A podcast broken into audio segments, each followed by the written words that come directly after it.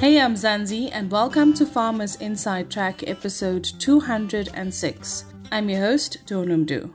Now, the recent confirmation of a new outbreak of African swine fever on a farm in Gauteng led us to find an expert to share the 101 on what all farmers need to know to keep their pigs safe. In this edition, Food For Mzansi commercial journalist Octavius Pandale chats to Dr. Thandi Chiapero, the program manager of One Health Consumer Assurance at the South African Pork Producers Association. Over to you, Octavia. Dr. Thandi Chiapero, welcome to Farmers Inside Track. We will kick it off with the first question. Can you share with us a brief synopsis of what African swine flu is and why is it important for farmers to know about it? African swine fever is a highly contagious viral disease of pigs. It's mainly spread through direct contact between pigs or through the spread of what we call fomites, which are little bits of infected tissue or waste, which can be spread by humans or other animals. It can also spread in improperly cooked pork products, which are then fed to pigs in the form of kitchen waste, such as swill, which can be obtained from restaurants. It has a very, very high mortality rate and can result in the death of the entire herd on a pig farm. This resulted in huge economic losses for affected farmers. Is it true that human behaviors can play an important role in spreading this pig disease? Can you share some practical examples? Yes, human behavior plays a very important role in spreading African swine fever. Movement or sale of any sick pigs or pigs that have been in contact with sick pigs is very irresponsible. Also, going to inspect, for instance, your neighbor's sick pigs and then taking that same clothing or shoes onto your own establishment is quite irresponsible. It's important that if you are buying pigs, that you buy them from a reputable source and that if you own pigs, you keep those pigs confined, not allowing them to roam free in any area. Why is the disease also a concern for biodiversity and the balance of the ecosystems? The biggest environmental challenge with African swine fever is the disposal of pig carcasses in the case of an outbreak. This should only be done with the approval of the Department of Environmental Affairs, especially in the case of large numbers of carcasses Safe disposal of carcasses is important to reduce the risk of spread of disease and to reduce the risk of contamination of groundwater. The virus can persist in a carcass for months, and although our African warthogs harbor the disease, they show little to no symptoms, and their involvement is not necessary for widespread outbreaks. It spreads quite quickly between our own domestic pigs.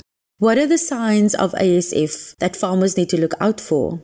The most obvious symptom of African swine fever is sudden steep increase in mortalities in a pig herd. Fever is a common symptom. You might see redness of skin, abdomen, hindquarters, sometimes at the ears. You may see abortions. It's a hemorrhagic disease, so if you open the pig up, you're going to see hemorrhages in the internal organs. But your biggest thing to look out for that's going to sound the alarm is steep increase in mortalities. And finally, any tips for preventing ASF or ways to mitigate the disease?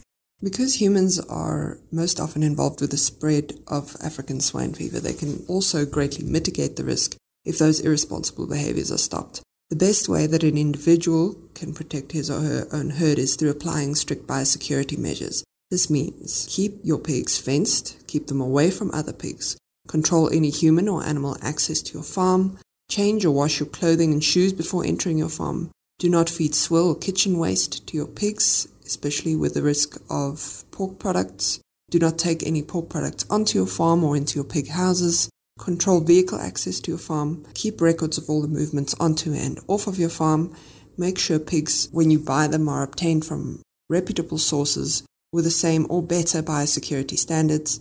Mark all your pigs with farm identification so that you can keep records and keep records of births, deaths, and especially abnormal mortalities. Dispose of any carcasses responsibly so that no humans or animals have access to it.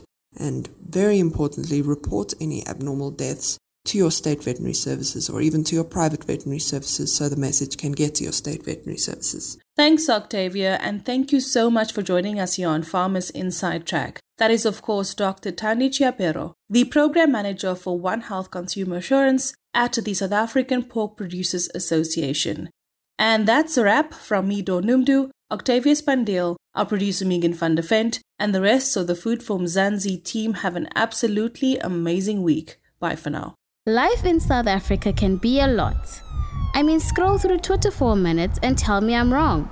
Thank God for South Africans, though, right? We're inspiring, and even on the bad days, we fight back with a smile. That's why I love Food for Mzansi so much. They're not ashamed to celebrate the ordinary unsung heroes who work every day to put food on our nation's tables. Go to foodformzansi.co.za and never miss an inspiring story.